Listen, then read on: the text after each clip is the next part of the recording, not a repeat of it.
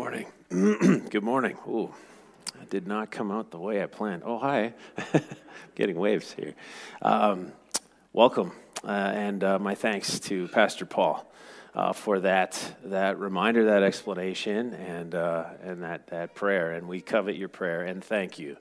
Thank you, and that's on behalf of Jennifer and I. I think this sabbatical is very important to us as a couple and us as a family, and not just to me. So we are very grateful and are prayerful and looking forward to what God has in store both for us during that time and for Stanley Park Baptist Church during that time. As Paul said, we've got some stellar preaching lined up and really looking forward to what God is going to be doing here during that time.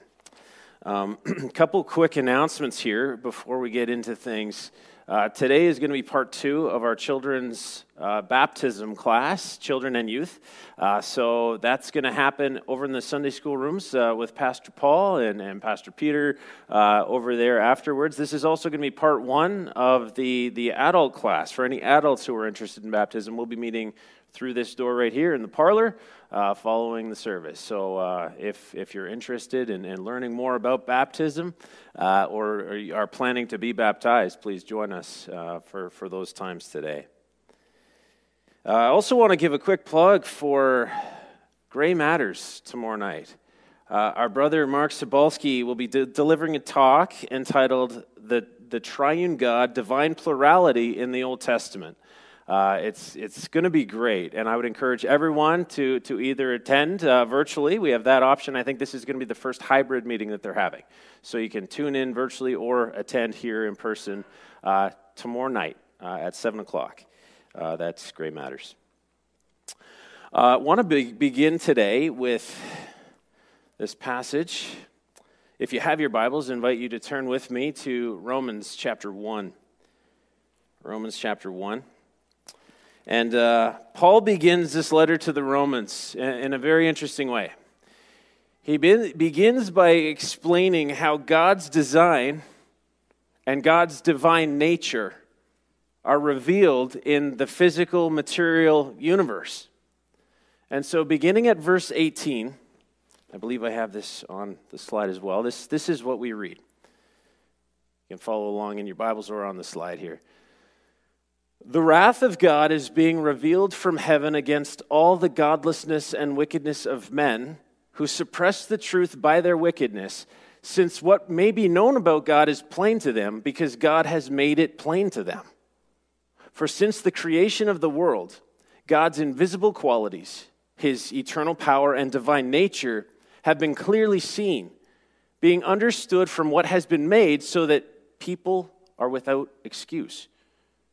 For although they knew God, they neither glorified him as God nor gave thanks to him. But their thinking became futile and their foolish hearts were darkened. Although they claimed to be wise, they became fools and exchanged the glory of the immortal God for images made to look like a mortal human being and birds and animals and reptiles.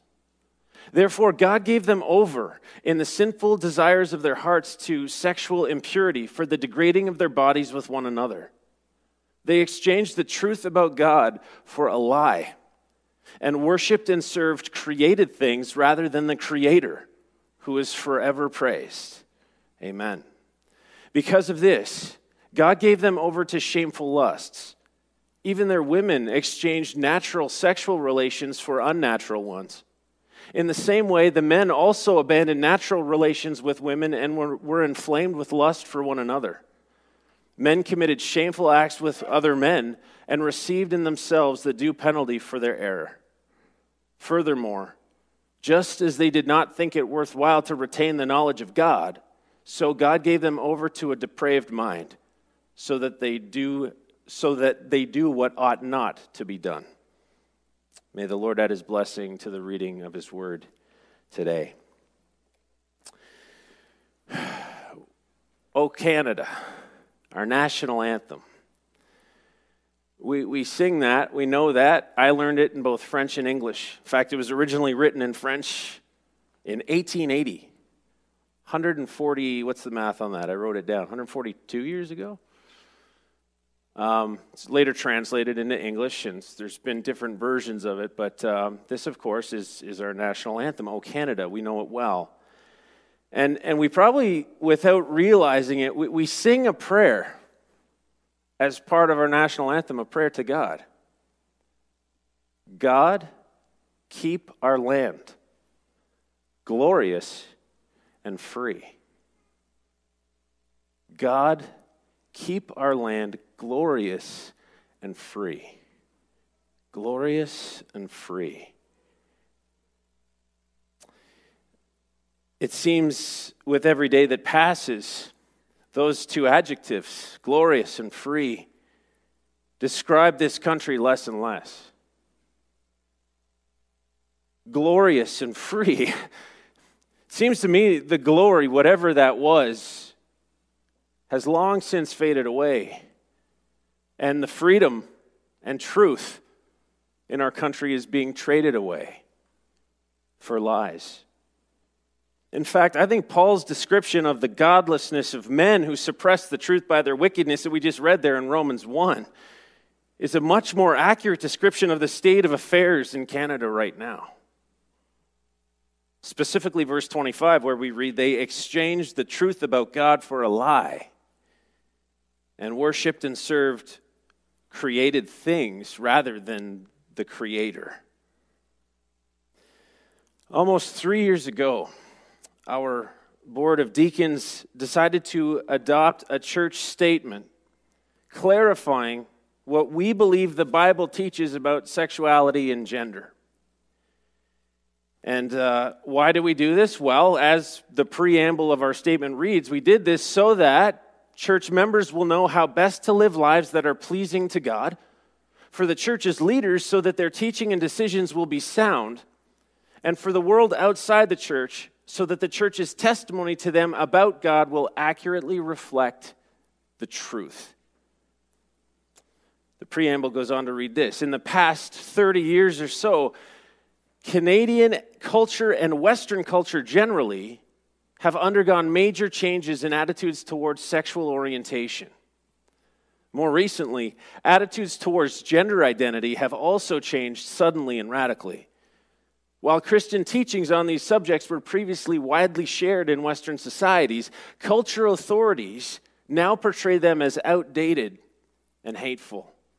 Even in the church, there is widespread confusion on these matters.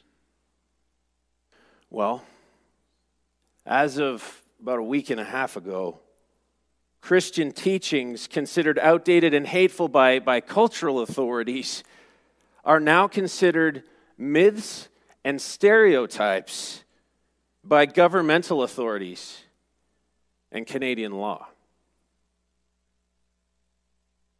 Less than 2 months ago, on November the 29th, 2021, a bill to ban conversion therapy was introduced by the Justice Minister in the House of Commons. In a process that usually takes months, the House of Commons and the Senate in just over 1 week.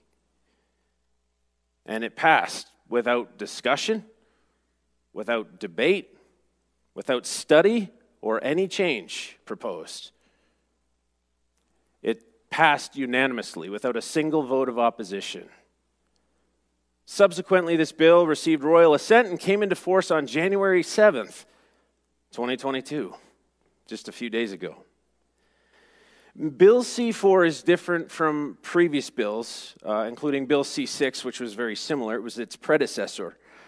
In that this conversion therapy bill, banning conversion therapy for both adults and now minors are included in that. Not just for adults, but conversion therapy is banned for children as well.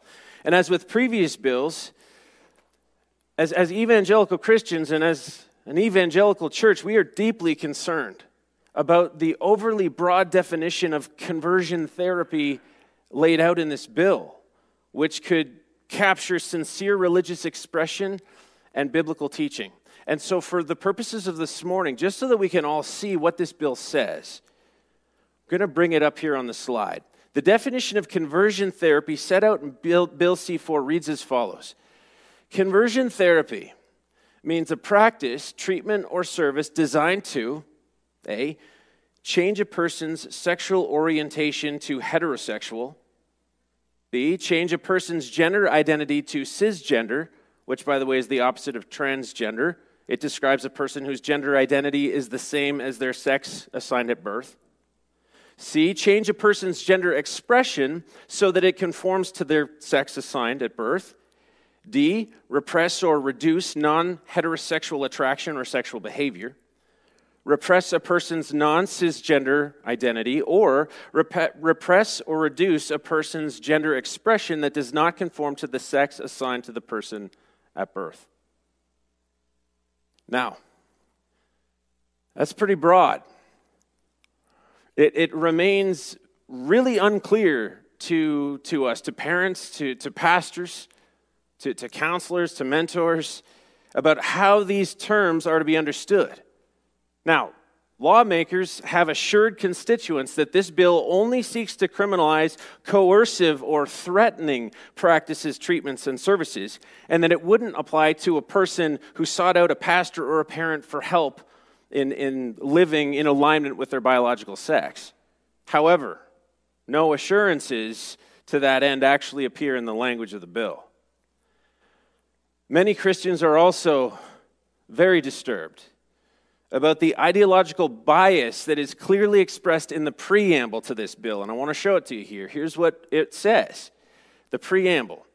Whereas conversion therapy causes harm to the persons who are subjected to it, whereas conversion therapy causes harm to society because, among other things, it is based on and propagates myths and stereotypes about sexual orientation, gender identity, and gender expression, including the myth that heterosexuality, cisgender identity, and gender expression that conforms to the sex assigned to a person at birth are to be preferred over other sexual orientations, gender identities, and gender expressions. And whereas, in light of those harms, it is important to discourage and denounce the provision of conversion therapy in order to protect the human dignity and equality of all Canadians. I cut it off there. To refer to beliefs, our beliefs, once universally and still broadly held by many Canadians as myths and stereotypes, is in and of itself a flagrant act of intolerance, causing harm and potential offense to those who hold them. The very thing, by the way, that the bill allegedly attempts to prohibit. In order what? To protect human dignity, and what? The equality of all Canadians. Okay, if this doesn't deeply offend and disturb us as Christians, we've got a problem. Because this bill is directly denouncing, discrediting, and dismissing as myth, not just the basic teaching of biology, but the basic teaching of the Bible, which really, the biological argument is the biblical argument. God created our biology, and we're going to see that today. As such, this is a direct attack on truth, on the Word of God, on biblical Christianity. It's an attack on parental rights and, frankly, our freedom as Canadians, as Christian Canadians. It's an attack on our freedom of religion and our freedom of expression here in this country. So what do we do? What do we do? How should we respond? Sadly, there are many in the church today who really don't know what to believe about this or what their response to these very contentious issues ought to be. There are other Christians who've had unfortunate knee-jerk reactions and have said and done things that have been hateful and hurtful to others, in fact, harmful and disgraceful to the cause of Christ and the church. Consequently, evangelical Christians have often been branded as backward-thinking on moral issues, bigoted about homosexuality, and seen as biased towards transgender people, or biased against transgender people. There are others on the opposite end of the spectrum who have taken the approach of fully embracing, affirming, and indeed celebrating the lifestyles and practices of the LGBTQ communities. So I guess my question for us today is, where do we stand? And I pray you know the answer, because that's what I want to do with the rest of the time we have today, is look to the answer, which is the unchanging truth of God's word. Our statement says it. God's word doesn't change, even as the culture does, even as thinking does, even as definitions do. God's truth never changes. God never changes. He has given us his word. And we, as his followers, followers of Christ, must be clear about and stand firm upon the truth of God's word, now more than ever. According to our statement, we know God and his will for us through his word, the Bible. It is the final authority on every matter it addresses, including matters of gender and sexuality. Neither human writings, nor custom, nor tradition, nor the majority opinion, nor the thinking of our own time and place, nor even the decisions of governments or courts are able to overturn the truth of God's word. We seek to live at peace with everyone so far as it depends on us, and to live in such a way that our lives lead people to give glory to our Father in heaven. At the same time, Jesus warned us that his followers would be persecuted and misunderstood. When forced to choose, we must obey God's word rather than human authorities or opinions. So I guess the question is, what does God's word say about the transgender issue? Well, the word transgender, of course, is never mentioned in Scripture, but the Bible does speak directly to the underlying issues of God's created order, gender, and sexuality. So we start at the beginning in Genesis. Genesis chapter 1. In the beginning, God created the universe. He created the heavens and the earth, and he separated the heavens from the earth.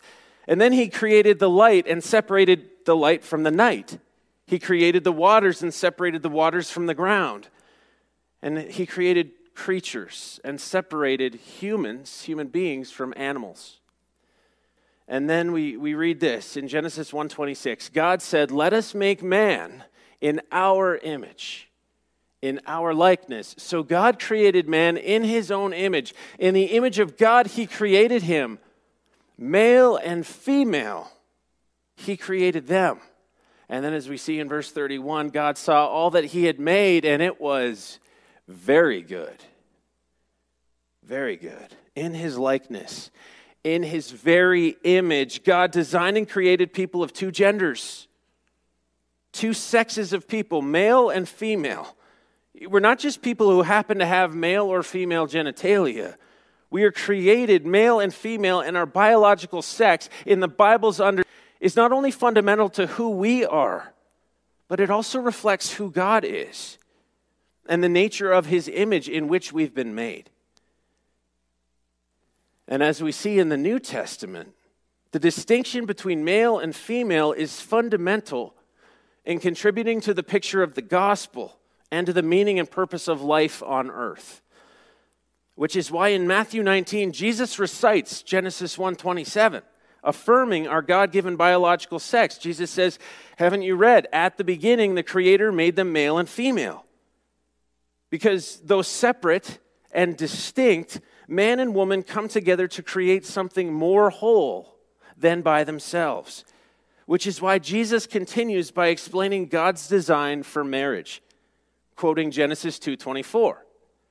"For this reason, a man will leave his father and mother and be united to his wife, and the two will become one flesh." You see, by following the gender role that correlates with our biological sex, a man and a woman can enter into the exclusive, lifelong covenant relationship that is marriage, ordained by God, and can begin a family, the fundamental unit of society.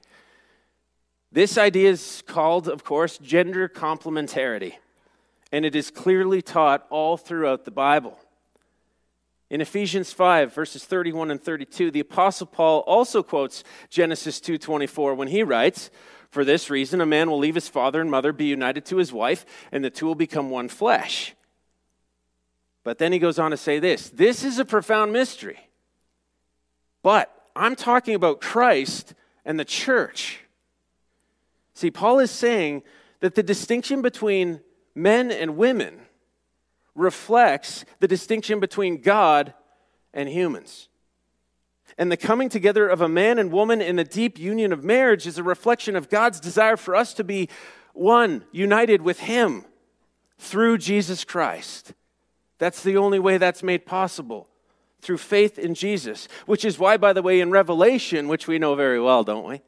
John looks ahead to the wedding of the Lamb, and what does he call Christ's church? What does he call us? The bride of Christ, beautifully dressed for her husband. Do you see the significance of this? The picture of the church as the bride of Christ, it only works because of the difference of the sexes. It requires the union of two distinct and different but complementary others, parties coming together. Human beings made in the image of God are embodied sexual creatures. And submission to our Creator, God, means accepting our bodies and our biological sex as central to God's design and our identity. We have to see that as a precious gift given for our good and for God's glory. Which is why in the beginning, when God saw all that He had made, including man and woman, what did He say? He said it was very good. Very good. Until Genesis 3. Right? Things were okay until then when the serpent comes along, and what does he do? He tempts Eve to disobey. How? By getting her to question God's word. Here's what we read. Did God really say, "You must not eat from any tree in the garden"? See what he does? He takes God's word and twists it into the lie in verse 4 that you will not certainly die, like God's told you. No. He only told you not to eat fruit from the middle tree because He knows that when you do, you will be like God. Dangling, tempting them to be like God. See, Satan hates God. Hates all of His creation, especially people made in His image, male and female. We remind Satan of God. He hates that. And so he does anything he can to deceive, to twist, to break, to kill people. And so what happens? We know what happens. Adam and Eve fall into temptation. They disobey God, leaving all humanity to follow under the curse of sin. Sin that separates us from God and brings disorder, distortion, brokenness of every kind.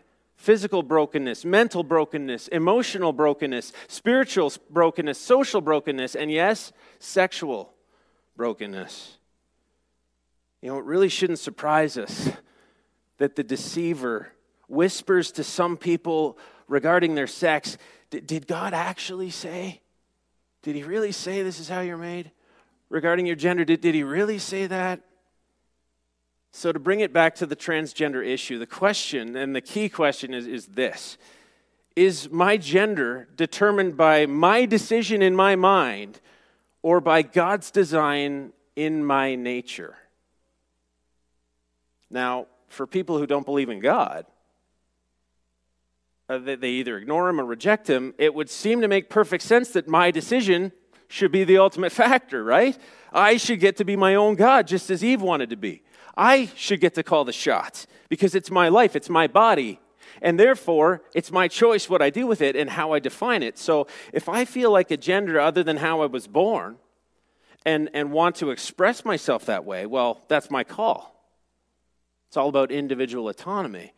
Gender self-determination, which as we've seen is being embraced as a virtuous and human right enforced by law in Canadian society. So what does the Bible say about this? Well, the Bible never gives any indication that a person's perceived gender should differ from their biological sex. I appreciate the way Sam Alberry, who, by the way, he's a pastor, apologist, speaker, and author of Is God Anti-Gay? And What God Has to Say About Our Bodies. These are two of his popular books. Here's how he summed up what the Bible says. Our culture says your psychology is your sexual identity. Let your body be conformed to it. The Bible says your body is your sexual identity. Let your mind be conformed to it. See, what we clearly see in Scripture is that God, the creator of all human life, has connected biological nature and sexual identity. Sex and gender were never meant to be separated. And as we read earlier, the Apostle Paul makes this compelling case from God's revelation in nature in Romans 1. And I just want to quickly look at that once again. Romans 1, verses 19 to 20, Paul explains that God's divine nature is revealed in the physical material universe. He says, what may be known about God is plain because God has made it plain to them. That is, to the world around us, in the world around us. His invisible attributes, namely his eternal power and divine nature, have been clearly seen, being understood from what has been made, so that people are without excuse when they exchange the glory of the immortal God for images, or when they exchange the truth about God for a lie, and worship and serve created things rather than the Creator, who is forever praised. Amen. See, Paul is saying something pretty profound here. He's saying that the material, physical universe around us reveals God's true nature and his design for people, which is to worship him. That's what God has designed us to do. And then, and this is the key to the transgender issue, Paul draws a striking parallel with human sexuality in verses 26 and 27. Look at this. See, just as physical nature around us reveals the truth about God's identity, so our physical nature reveals the truth about our sexual identity. Who we should worship is not supposed to be determined by how I feel or what I feel like, and neither is our sexual identity. Both are determined by God's revelation in nature. That's Paul's argument here. See, Paul says, even their women, even their women exchanged natural sexual relations for unnatural ones. In the same way, the men also abandoned natural relations with women and were inflamed with lust for one another. Men committed shameful acts with other men. By the way, the Greek word translated natural here, do you know what it means? It means the underlying constitution or inner makeup of a person. How we've been knit together. How God has knit us together. The parallel Paul is making is this. On one hand, cosmology, which is the science of the origin and development of the universe, that's designed by God to reveal the truth about God's identity as creator. He's powerful, he's divine, we know that. And on the other hand, biology, our anatomy, is designed by God to reveal the truth about our identity as his creations, as male and female. And this truth is so apparent, so plain, that Paul says we are without excuse if we don't recognize it and agree with it. And so here, Paul draws this parallel between the way nature teaches the truth about God and the way nature teaches the truth about male and female sexuality. So, to bring it back to the issue here, if a person looks at the world and chooses to worship a creature or a created thing rather than God the Creator, they're without excuse. And if a person looks at their own body and chooses to play the part of or try to become another gender, they are without excuse. In both cases, they're exchanging the truth about God and ourselves for a lie. Who we are designed to worship, God and how we are designed sexually are both determined by God's revelation in nature. So, what we see here is that our biology points to God's design, even when that biology is obscured or hard to discern. And I'm sure we've all heard of cases of abnormalities in newborn babies where both parts are present, or it's very difficult to discern whether this is a boy or a girl. You see, there's no part of human life that hasn't been affected by sin and the brokenness it brings. I'm not sure. Those are heartbreaking cases.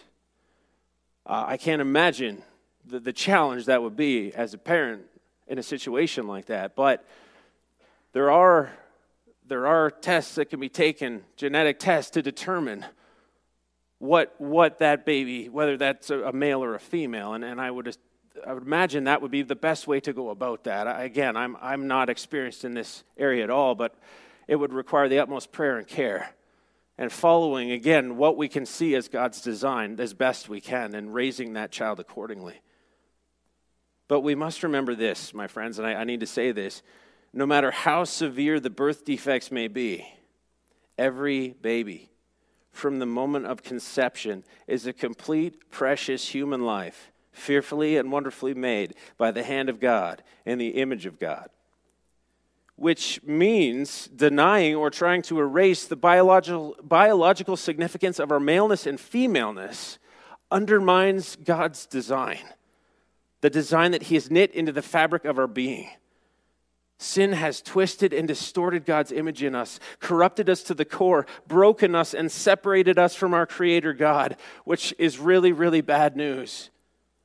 But thanks be to God, there is really, really good news. God made a way for us to be put back together like Humpty Dumpty, recreated, redeemed, restored by faith in Jesus Christ, his one and only righteous Son, who being in fully nature God, took on flesh and gender and became one of us, a man who knew no sin, but became sin for us, like we talked about last week in 2 Corinthians 5:21. And he did that in order to pay the penalty for our sin, all sin in full, by willingly laying down his life on the cross, dying in our place. And it is only through repentance, only by turning away from our lives of sin in faith to God's one and only Son, Jesus, that we can discover our true and ultimate identity as sons and daughters of the living God, which is what he is paid for, so that we could be adopted through faith in Christ as his children. As followers of Jesus, as his church, as his bride, my friends, we must respond, I'm going to suggest three things. Number one, with conviction. We must respond with conviction.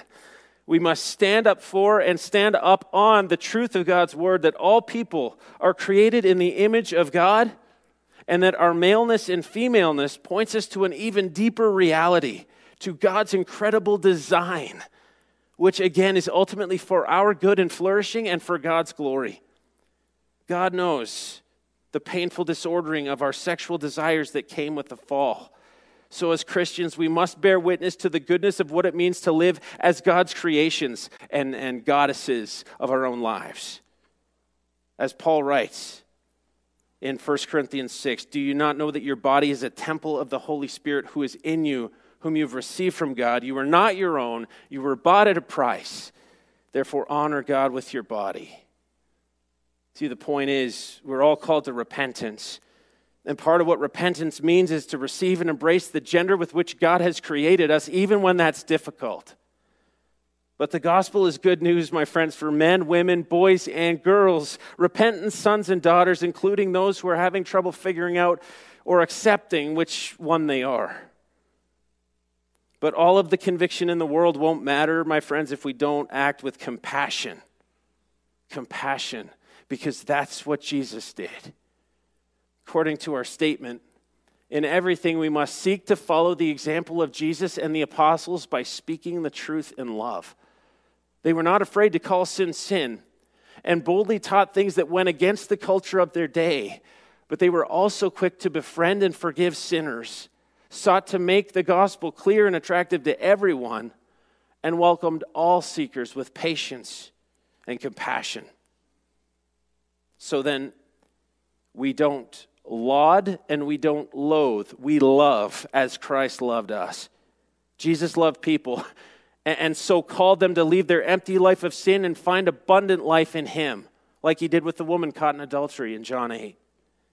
So we must be patient and compassionate with anyone experiencing same-sex attraction or gender identity confusion, remembering that in this fallen and sinful world, all of us, every last one of us, are alienated in some way from who we were designed to be. According to our statement, people who experience same-sex attraction or gender identity confusion, whether or not they engage in sinful sexual behavior, are image bearers of Almighty God, and we are commanded to love them. Someone's sexual orientation, gender identity, or sexual behavior never justifies treating that person with any kind of abuse, hatred, belittlement, or mockery. Goes on to say this: people who have engaged in any kind of sin related to gender or sexuality can be saved and forgiven through Jesus Christ. Likewise, through the power of the Holy Spirit, Christians can put to death their sinful desires and live lives of victorious obedience to him, whether or not they experience same-sex attraction or gender identity confusion. So in faithfulness to the Word of God, by the power of his Holy Spirit, let us reach out in love and compassion, remembering that we can't expect non-Christians to live like Christians. If they're going to live like Christ, they need Christ to live in them first, which means they need to hear the truth of the gospel spoken in love. Love defined by God, my friends. God who so loved this world in its brokenness, that he made a way for us to be forgiven from our sin, set free, redeemed, and put back together, restored to wholeness through faith in Jesus Christ. So into this broken, confused world, let us stand up and speak the truth in love, and so offer hope. Hope that is alive, because Jesus Christ is alive. He rose victorious from the dead in a glorified body. And my friends, through faith in him, so will we.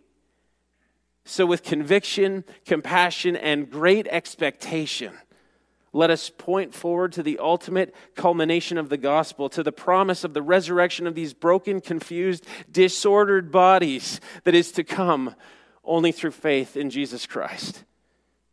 In light of eternity and our own resurrection, may the world see and be compelled by our living hope and our sacrificial love, that they may be drawn by the Spirit to repent of their sins and turn in faith to Jesus, who, by the way, is coming again very soon. And when he does, these bodies, they will be raised imperishable as Jesus was. Let me just close with these words from 1 Corinthians 15, these words of hope. And this is from the New Living Translation. It is the same way with the resurrection of the dead. Our earthly bodies are planted in the ground when we die, but they will be raised to live forever. Our bodies are buried in brokenness, but they will be raised in glory. They are buried in weakness, but they will be raised in strength. They are buried as natural human bodies, but they will be raised as spiritual bodies. For just as there are natural bodies, there are also spiritual bodies.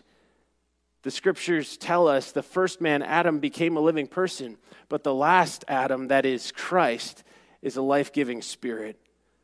What I'm saying, dear brothers and sisters, is that our physical bodies cannot inherit the kingdom of God. These dying bodies cannot inherit what will last forever. But let me reveal to you a wonderful secret. We will not all die, but we will all be transformed. It'll happen in a moment, in the blink of an eye, when the last trumpet is blown.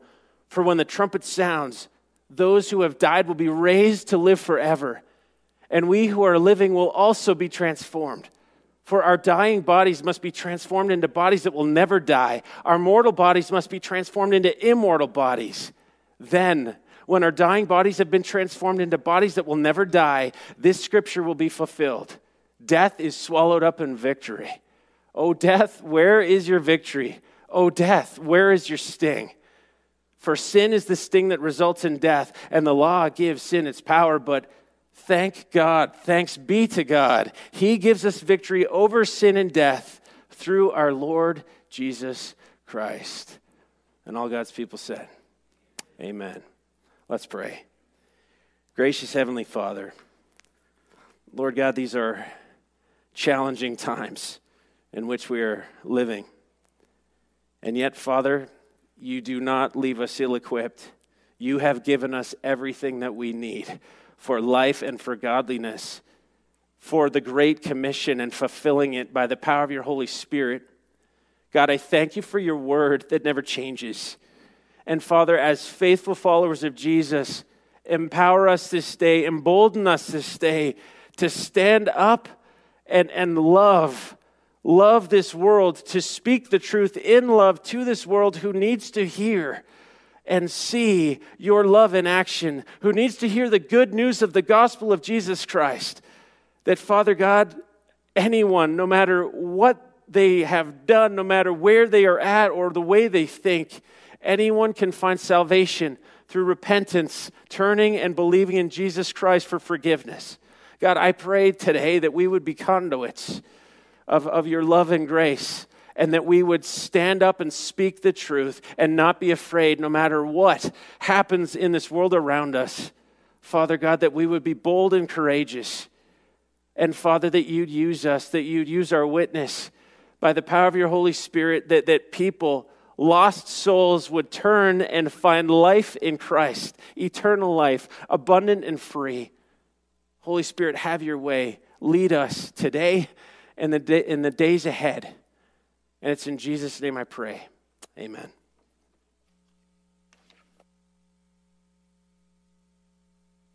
Amen. As we close this morning, as we respond to the word that we've just heard, it's only fitting that we would sing a prayer of consecration, remembering that how much of a blessing it is to be bearing the image of God. And so would you stand with us at this time as we sing Refiner's Fire, and let's pray this prayer.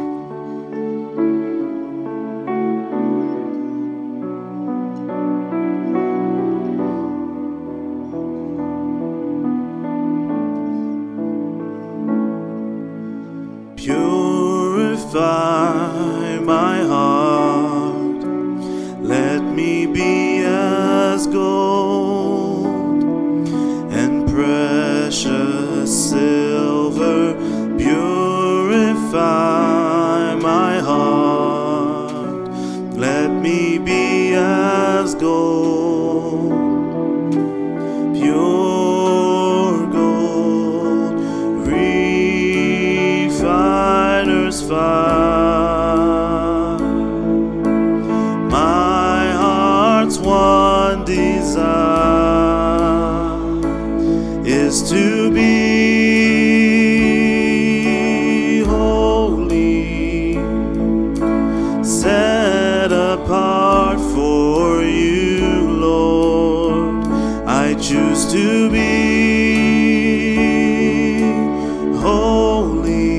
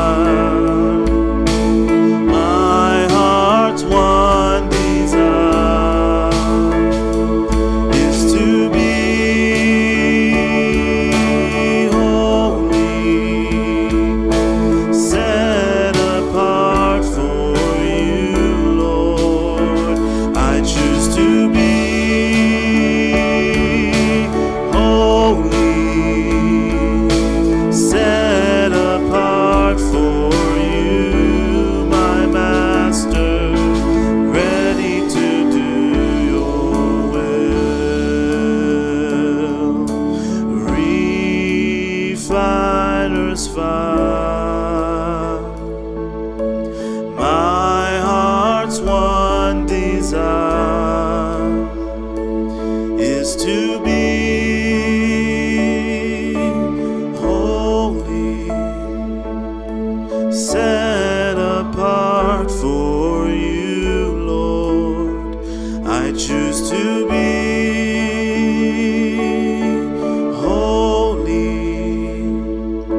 set apart for you, my master, ready to do your will.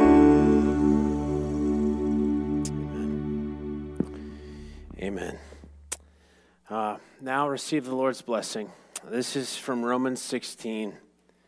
Now to him who is able to establish you by the gospel and the proclamation of Jesus Christ, according to the revelation of the mystery hidden for ages long past, but now revealed and made known through the prophetic writings by the command of the eternal God, so that all nations might believe and obey him.